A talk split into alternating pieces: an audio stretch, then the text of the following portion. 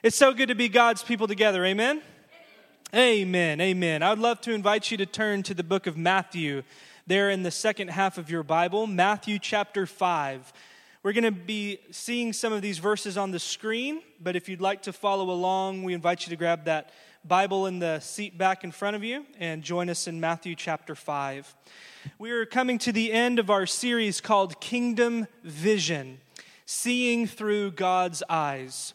It's a series on the Beatitudes. The Beatitude is a Latin word for the blesseds.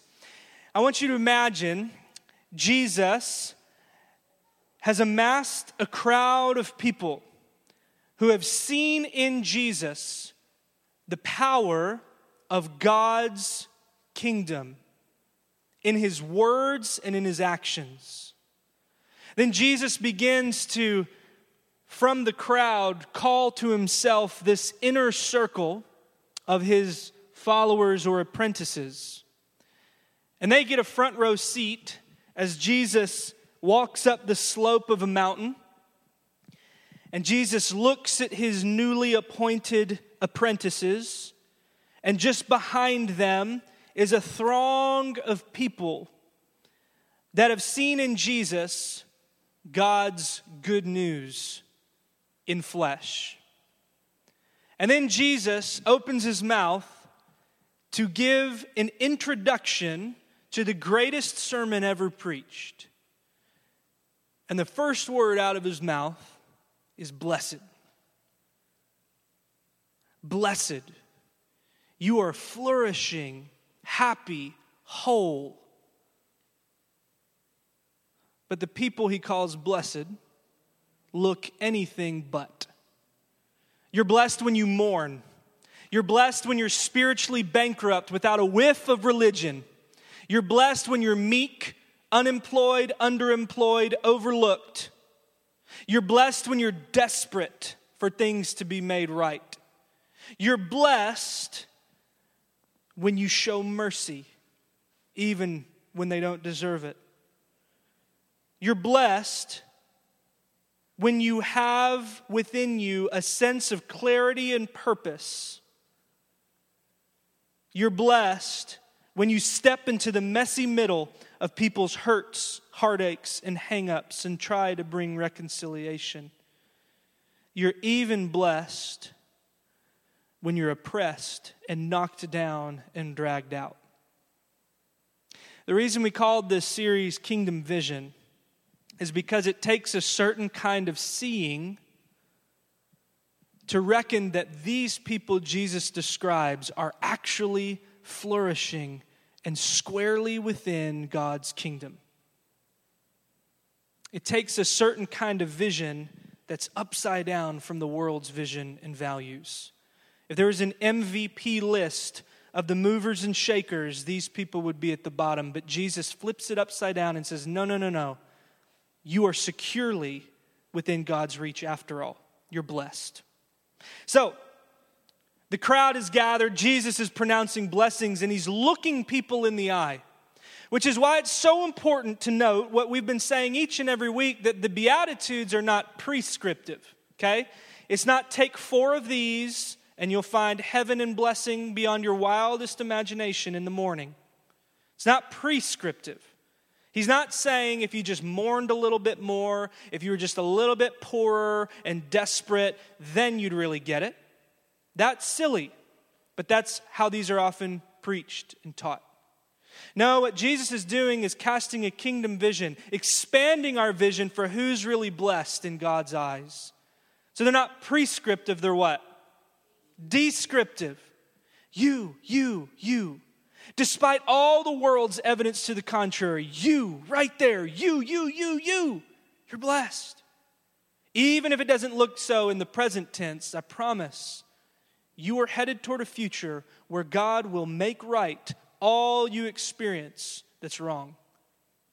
This is where we've been, and this evening we're going to look at our last blessed those who are knocked down, dragged out, but those who stand firm in the midst of persecution.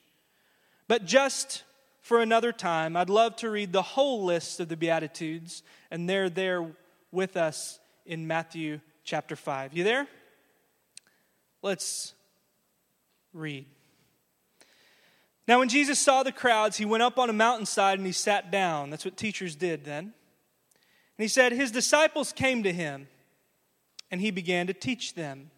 So Jesus said, Blessed are the poor in spirit, for theirs is the kingdom of heaven. Blessed are those who mourn, for they will be comforted. Blessed are the meek, for they will inherit the earth. Blessed are those who hunger and thirst for righteousness, for they will be filled. Blessed are the merciful, for they will be shown mercy. Blessed are the pure in heart, for they will see God. Blessed are the peacemakers, for they will be called children of God. And blessed are those who are persecuted because of righteousness, for theirs is the kingdom of heaven. In our church, we say, This is the word of God for the people of God, and we say, Thanks be to God. How many of you, by show of hands, saw the movie five years ago or so called Selma? Selma. It's a Martin Luther King Jr. movie adaptation of the very famous voting rights marches in 1965 from Selma to Montgomery, Alabama. It chronicled the season in Dr. Martin Luther King's life where oppression and persecution was really starting to ratchet up. And there on the Edmund Pettus Bridge, they were met face to face with opposition and obstruction just for trying to get equal voting rights for African American citizens. So, in that film adaptation, they really chronicle a lot of highlights or lowlights, depending on the way you look at it, because he was so radically oppressed in Martin Luther King Jr.'s life. Now, to say that he was the only person would be a detraction from the other civil rights leaders that helped organize such a momentous march, but he, of course, is the most well known. And so within the movie, they hit a lot of the pivotal moments in his work of civil rights. And the movie begins toward, um, uh, toward the beginning of the film. It shows him in the Oval Office meeting with President LBJ. And they're sitting down and they're having a conversation. And Martin Luther King is saying, Listen, from the top down, if you would just ease off these obstructions and make it easier for us just to register, all of this could be settled. And then LBJ looks at him and basically says, I've got bigger fish to fry. Give it time. You'll figure it out. It'll be okay. There he is. Detour turns into a dead end. Then you have, shortly after that, famous J. Edgar Hoover, the FBI director, setting in motion a plot to disrupt Martin Luther King's marriage by exposing different tapes and different phone calls, and he's trying to take him down from within. Then, if that wasn't bad enough, Martin Luther King and others do a smaller march toward the registration office, and then he and others get arrested. So it's not looking so good. Then, another protester in another space finally gets murdered. So the stakes are continually rising as opposition increases. And I remember one scene in which he was sitting at home in the kitchen table in the middle of the night and he's answering the phone call as death threat after death threat and assault after assault comes through the other end of the phone line. And all along the way, I'm thinking, man, when would I have given up? When would I have said, That's it? Because when you start to make threats on my family, when you start to make threats on my own health and well being, that's taking it too far. Or when you are in the highest of high positions with the president and nothing gets done, at what point do you just say, well, it's been a good run, let's leave it to the next guy in the next generation? When would I have given up? That's what I'm thinking. Shoot, I feel like that when I'm watching the montage in Rocky and he's running upstairs and punching meat. I'm like, yeah, I'm not even cut out for that. much less persecution and opposition. And it got me thinking just in the littler ways. Maybe you're like me, and when you maybe aren't in the Oval Office, but you're in some office and you just know you are not being understood by the person who's sitting across the table from you, and you feel just kind of oppressed. They could do something, but they seem to just find ways to make it harder. Or maybe you feel like you don't have the FBI director after you, but maybe you know the sting of that gossip and that slander and those whispers and voices just on the other side of the wall that you are just certain are going to undo you. Maybe you feel like you just keep reaching dead ends and that you're swimming upstream from a current. And maybe you're like me, sometimes you'd rather just go with the flow and say, Fine, I'm giving up. Tonight's beatitude is for those who lock eyes with Jesus and hear the words, Blessed are those who are persecuted because of righteousness, for theirs is the kingdom of heaven. The people that Jesus is describing are the people who stand firm for what's right, despite all objections and everyone else's expectations. Jesus is describing the ones who stand firm even when the cultural current is beating down on them, and it would be so much easier just to turn and go with the flow. Jesus is describing those who aren't just persecuted because they made some mistakes and they're paying for it. Hear this. Jesus is describing those who are persecuted because they've taken a stand for what God values. They're the ones who have hungered and thirsted for God's way and justice, but they're taking heat because of it. They're the ones who care about what God cares about. They're the ones, and this is important, for which Jesus says, For theirs is the kingdom of heaven. Did John notice that this is a beatitude that has the same promise as another one. Jesus bookends the Beatitudes with those who are desperate and without a whiff of religion. Guess what? Good news. I'm describing you who are squarely within God's kingdom, even though you thought you could never earn it. That's the first beatitude. Yours is the kingdom.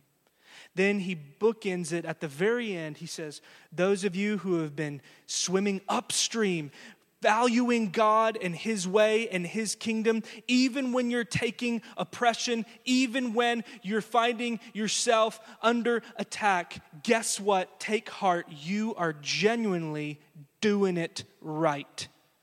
Because if Jesus is painting an upside down picture from the world's vision and values, why should we expect it to be easy? Why do we expect our families to understand us when we give sacrificially?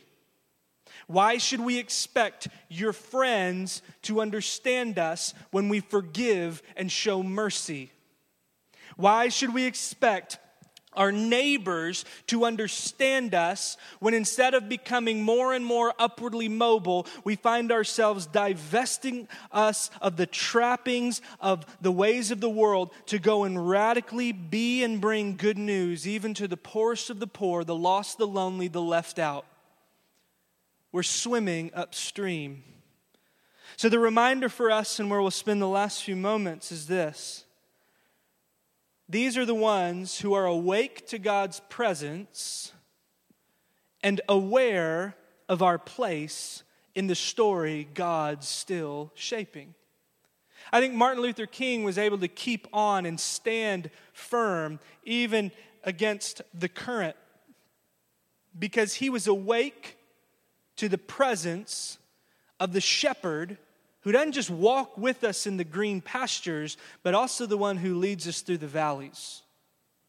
I think he and so many others were able to stand firm because they're aware of our place in the story that God's still shaping. They're able to stand firm against the current and look it square in the face and say, This is not the end.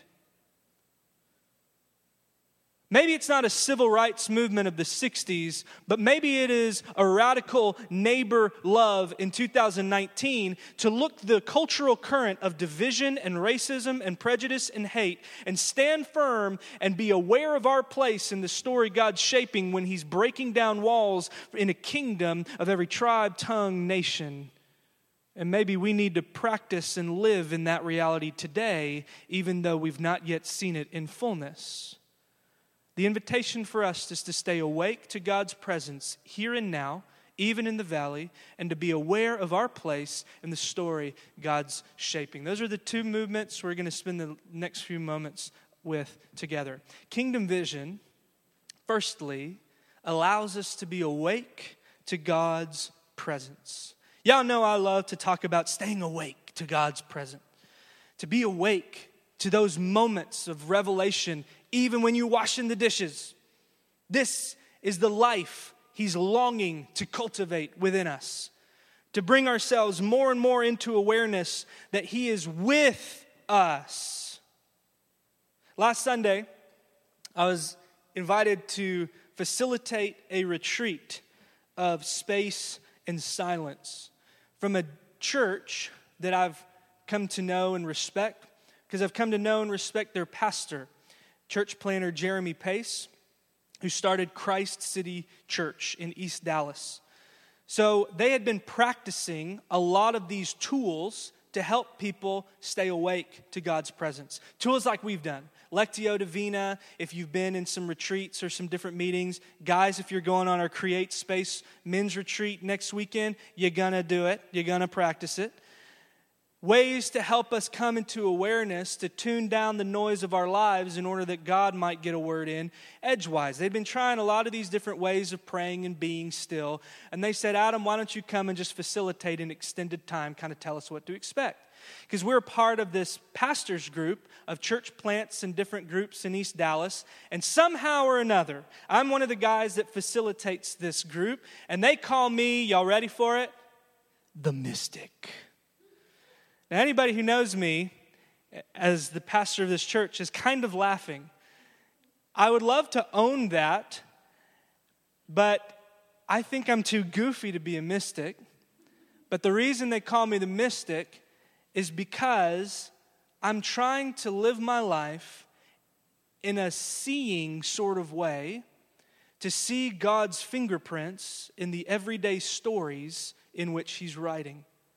And the best ways to do that is to pause just for a moment, whether for five minutes each day, 10 minutes each week, or maybe hours each month, to reflect back and become aware of the ways in which He was actually with us, even when we thought we were doing it alone.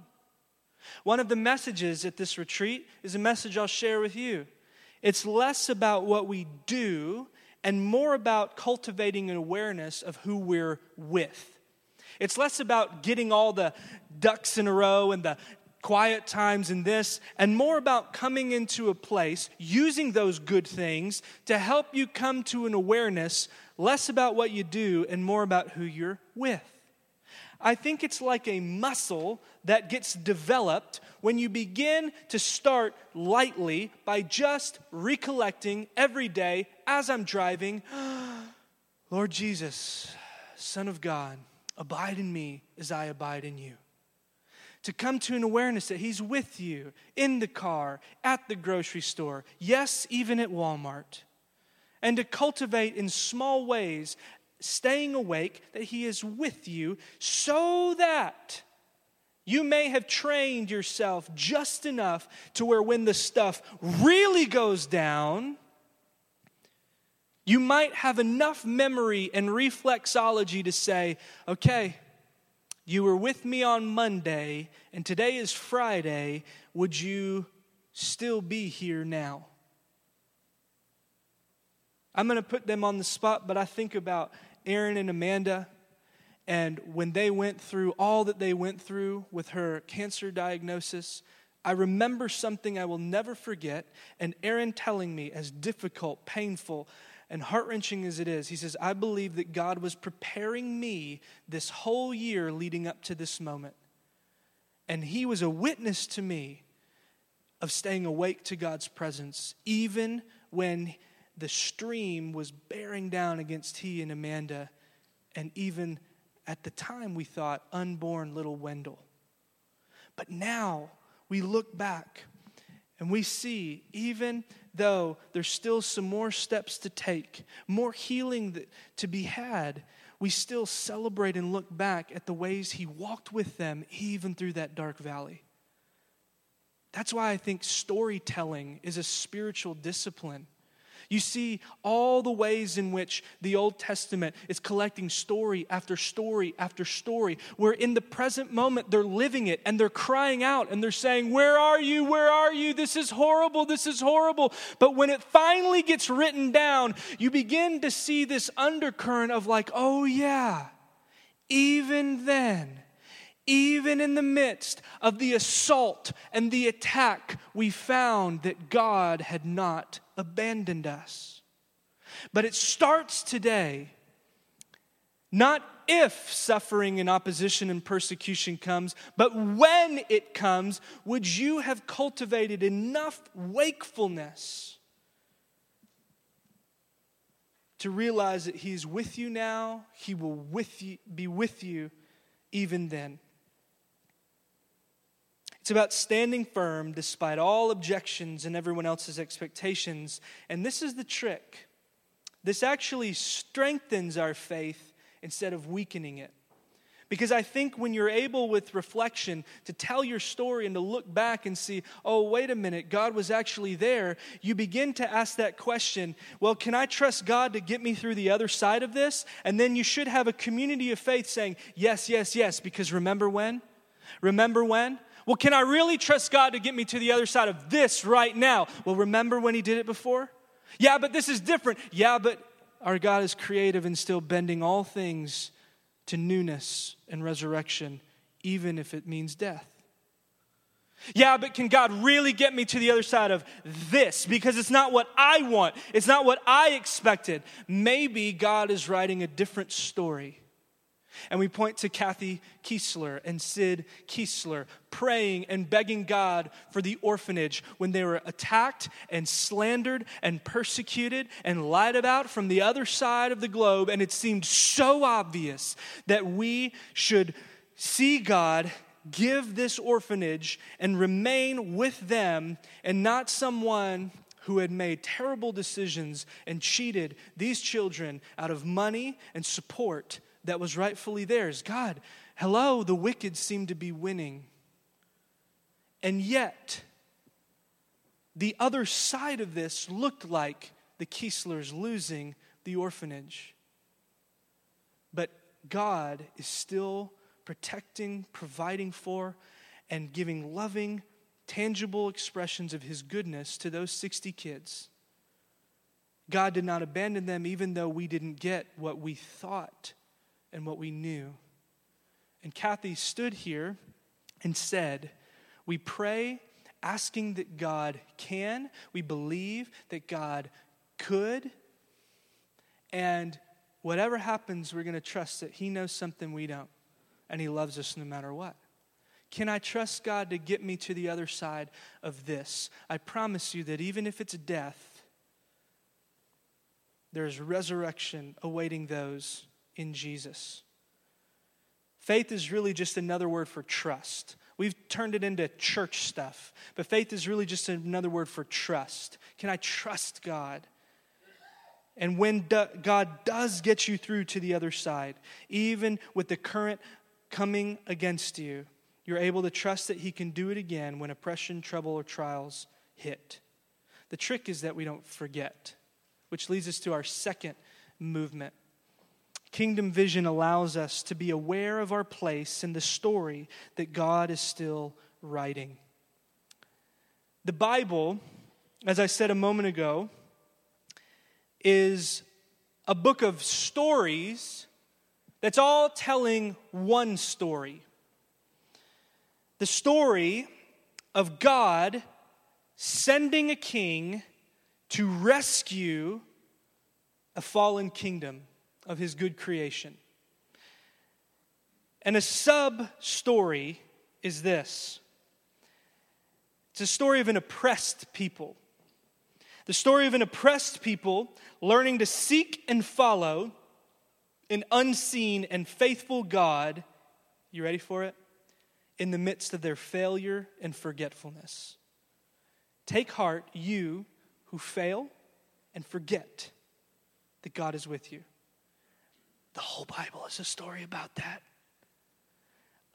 These people who have been put upon knocked down, dragged out. The whole Old Testament is a story in which they're hearing that God is the true king, the one king, the king above all other kings, the only true God, the living God, the unseen God. And it's a whole story of them being wrecked and ruled over by other kingdoms with other gods. And they look around and say, wait a minute, wait a minute, wait a minute. And then when they look around and they can't see God because God is a spirit, they begin to kind of say, maybe we should do what our neighbors do. And they begin to set up these idols and they begin to hold on to something because they've let go of the unseen God. This is our story.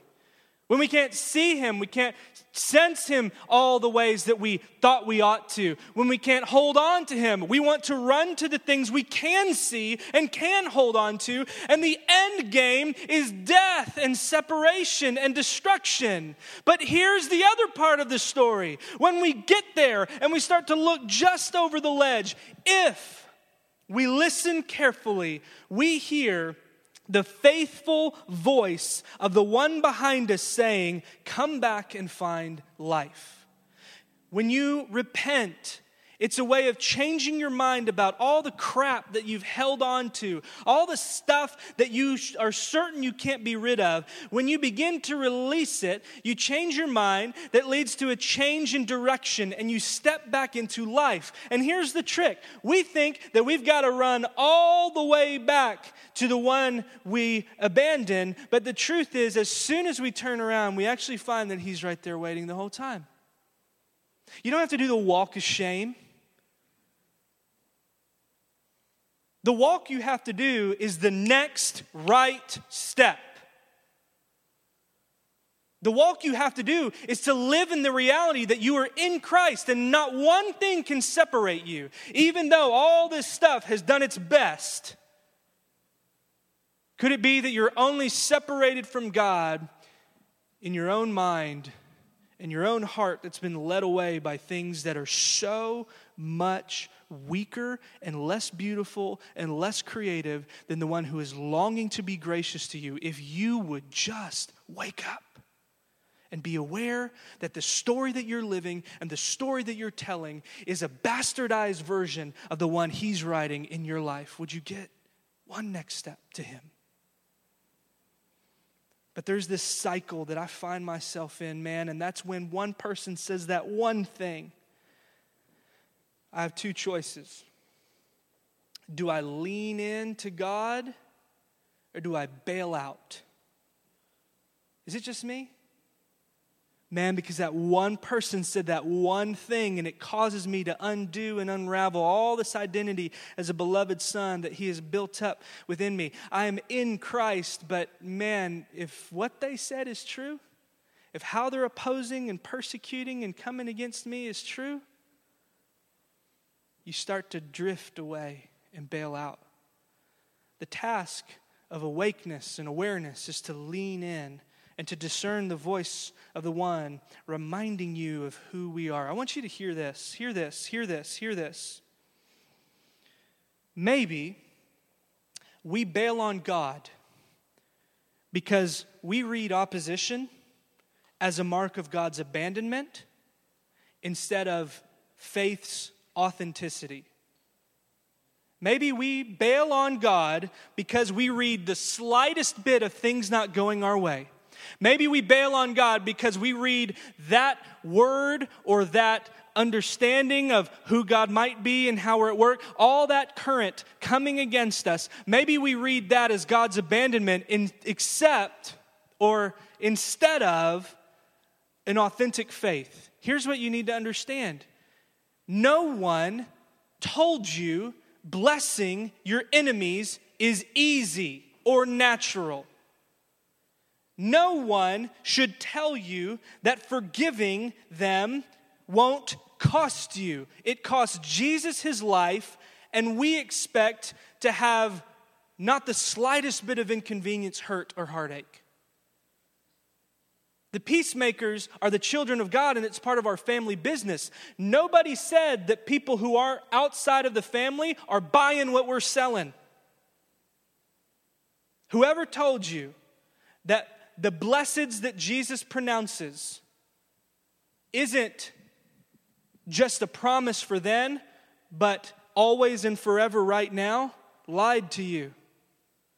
Go back and read this list and circle all the times you hear will, will, will, will.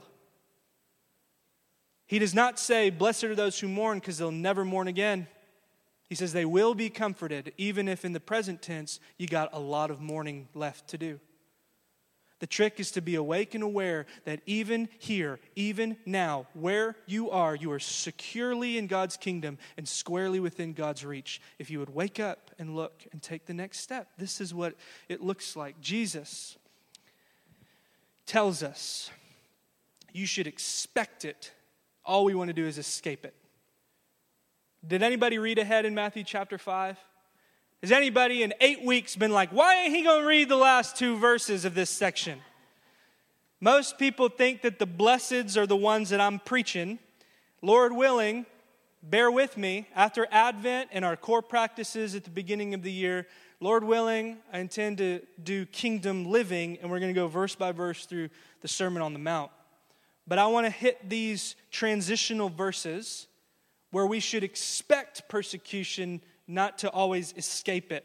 Matthew 5, verses 11 to 5 said, Blessed are you when people insult you, persecute you, and falsely say all kinds of evil against you because what? Because of me. Because we're standing alongside Jesus, His will, His way, in the midst of the current going against us. He says, Blessed and rejoice and be glad, because great is your reward in heaven. For in the same way they persecuted the prophets who were before you. Here's what Jesus is saying two things. Hey, guys, jump for joy when everyone hates you. Because you're standing in a long line of God's people who are genuinely living for God's kingdom. And when you genuinely live for God's kingdom, you're going to be going upstream for all those who aren't. The second thing Jesus says is this Your reward in the kingdom is greater than the pain you experience on earth. Paul picks this up in Romans chapter 8.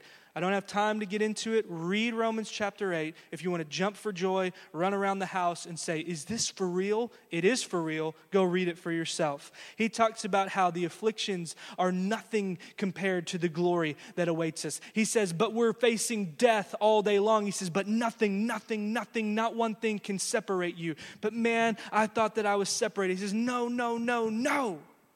Wake up. Be aware. But expect challenge not to escape it. Roman Popov, our dear friend, one of my best friends, my dearest brothers, our pastor friend in Russia. He's in the States now, here, there, and everywhere. He was only in Texas for like, shoot, 24 hours, and uh, he'll be with us, Lord willing, uh, on the men's retreat next weekend. He was telling me how basically persecution runs in his family recently.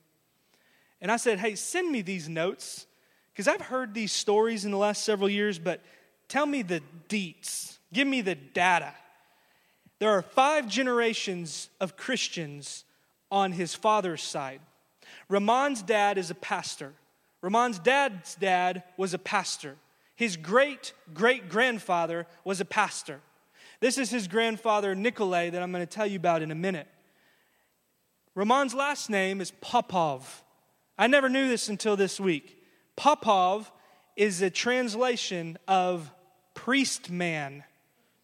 You know how in the colonies in the early American days they kind of said, oh, yeah, it's like John's son, it's John's son, right? He was, his family stock was in this area that was owned by the church, and they were called the priestmen's. Five generations of Christians on his father's side, four generations of Christians on his mother's side. At least four of them were pastors and leaders that were imprisoned in a Soviet prison for their faith. All told, in his family line of priestmen's, decades were served in a Soviet prison under Soviet regime. Roman's great great grandfather died in a prison in Kazakhstan. Roman's great grandfather on his mother's side spent 17 years in a Soviet prison.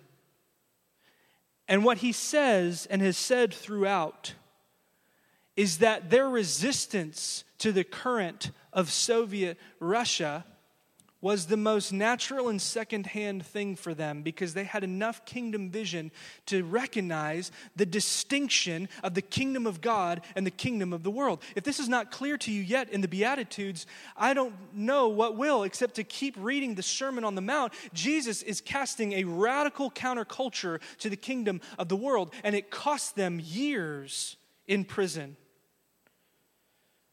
This is Roman's grandfather, Nikolay Popov. He spent 10 years on and off in prison. Five years here, three years there, two years there. Nine kids spent a decade in prison. Persecution runs in his family. They expected it.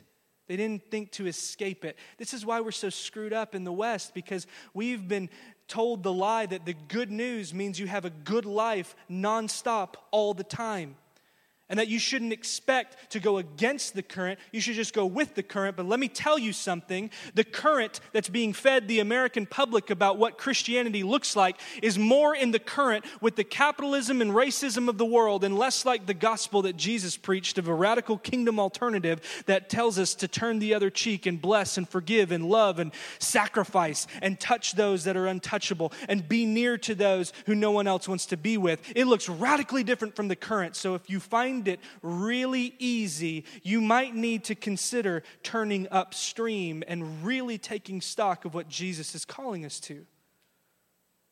John Stott says, Persecution is a result of the clash between two irreconcilable value systems. The kingdom of God and the kingdom of the world is an irreconcilable value system. So take heart in November. Take notice in November. Listen up in November. Anyone who tells you that they've got the corner of the market of the kingdom of God when you go into the polls is lying to you. On either side, they're lying to you. The kingdom of God and the kingdom of the world may have some slight overlap if Christians are living their faith in places of power. But ultimately, when push comes to shove, these are irreconcilable value systems. And this should come as no surprise to you if you read and see the life of Jesus. He was continually upstream against those in power, even when they said they were doing God's work. Nikolai, Roman's grandfather, was eventually released when the Soviet Union collapsed in 1987. And he swam upstream, and two years after he was released from prison, he went back to the same prison that he was locked up in. He went back to the same prison, saw some of his same cellmates, and he looked some of the same guards in the eye. And he came back and he preached the gospel of a kingdom in which love triumphs over hate, in which mercy triumphs over justice, and even how justice and mercy embrace. When we didn't deserve forgiveness God was in Christ reconciling the world to himself, not counting our sins against us when we turn and find life in Jesus. He looked his guards and oppressors in the eye and told them they can find forgiveness in Jesus Christ. And by the way, this woman in this picture is Roman's grandmother. Her English name is Hope. I'm going to leave you with some questions to reflect on and a brief story. These are the questions I've been wrestling with and might need to sit with. Perhaps you might as well. What are some ways, what are some things that can help you stay awake to God's presence this week? Some of you, that's a couch to 5K app like I need. God's not expecting you to run a marathon tomorrow, but what are some ways to stay awake? Practice, train, stay awake to God's presence this week. Is that some breath prayers I can send you? Is that a sheet of a 30 minute prayer thing I can send you? Is that something that you have practiced and maybe dropped and need to pick up? It's less about what you do and more about cultivating awareness of who you're with. Second question Do you tend to lean in or bail out? I'm a bailout guy. It's a safe place here. I'm a bailout guy. I think awareness is the first step. Are you a leaner inner? You got that? Did you write that down? Or a bailer outer? Third, what story are you telling? And would God's version line up with yours? This question. I tell a lot of stories, but if God were to stand here, would he be telling the same one? Or would he be tapping me on the shoulder and say, Well, actually, actually, finally, question to reflect. Where do you need to stand firm for the kingdom despite all objections and others' expectations? This week in our city was the culmination of well over a year of heightened division and frustration and, frankly, confusion in the wake of the murder of Botham Jean. And probably many of you, like me, we're staying up with the trial, hearing some of the witness testimony, wondering which way is it going to go murder, manslaughter. There's no shortage of opinions, there's no shortage of what ifs. I'm not interested in all of that. What I was interested in, what I was longing for, what I was waiting for was some moment in which the kingdom of God might be made manifest for all this city to see. Because a lot of times we see with our own members, Kara and her situation, forgiveness and radical kingdom values breaking through to the surface. So Thursday morning, I woke up and I listened to the radio a lot while I'm making the girls' lunches and things, and they were talking about it. My phone, I get a text from Aaron Sarkis. He says, Hey, dude, have you seen this yet? And what I saw was what led up to this moment. And for those of you who weren't aware, I want to tell you that after Amber Guyger was sentenced to 10 years in prison for the murder of Botham Jean, his 18 year old brother, Brandt, made this statement to her and repeatedly he says, I speak for myself, I'm not speaking on behalf of my family. But all the while he's speaking, you may be aware, and you've heard this, but in the hallway after that sentence of 10 years was announced, there were chants of no justice, no peace, no justice, no peace. They were seeking 28 years. She could have gotten up to 99 years. And he takes the stand and he says, I'm not speaking on behalf of my family. And he said to her, I love you. I forgive you. I want the best for you.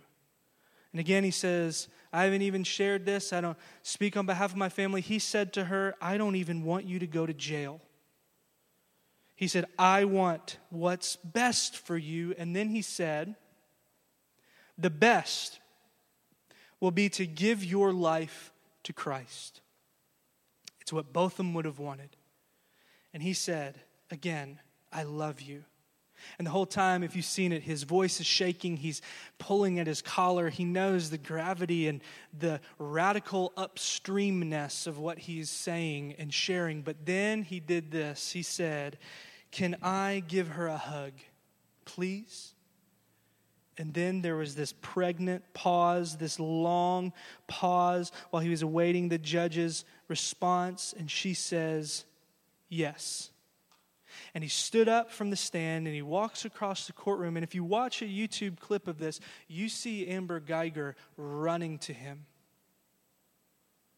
And they embrace, and she's sobbing and they break and embrace again, and they break and embrace again. And it's as if in that moment we see with kingdom vision what it looks like as the chants and expectations and objections were there in the hall. We see what it looks like when justice and mercy embrace. When opposition and pain, when oppression and pain, is recycled into forgiveness and healing, there's the kingdom of God. And when people live into that and up to that, theirs is the kingdom of God. They're squarely within it. Amber or Brandt. We need to let Jesus expand our vision of who is blessed, despite all the world's opposition and evidence to the contrary. And may you live this week awake to God's presence and aware of our place in the story that God is still shaping of your life. And may you see with kingdom vision that you really are squarely within God's reach and securely within God's kingdom that you are, in fact, blessed. Amen. Blessed are you who make room at your table, for in that way even tax collectors shall be redeemed. Blessed are you who touch the leper, for you make a home for the excluded. Blessed are you who welcome the prodigal, for you, are, for you express the fullness of the Father's love.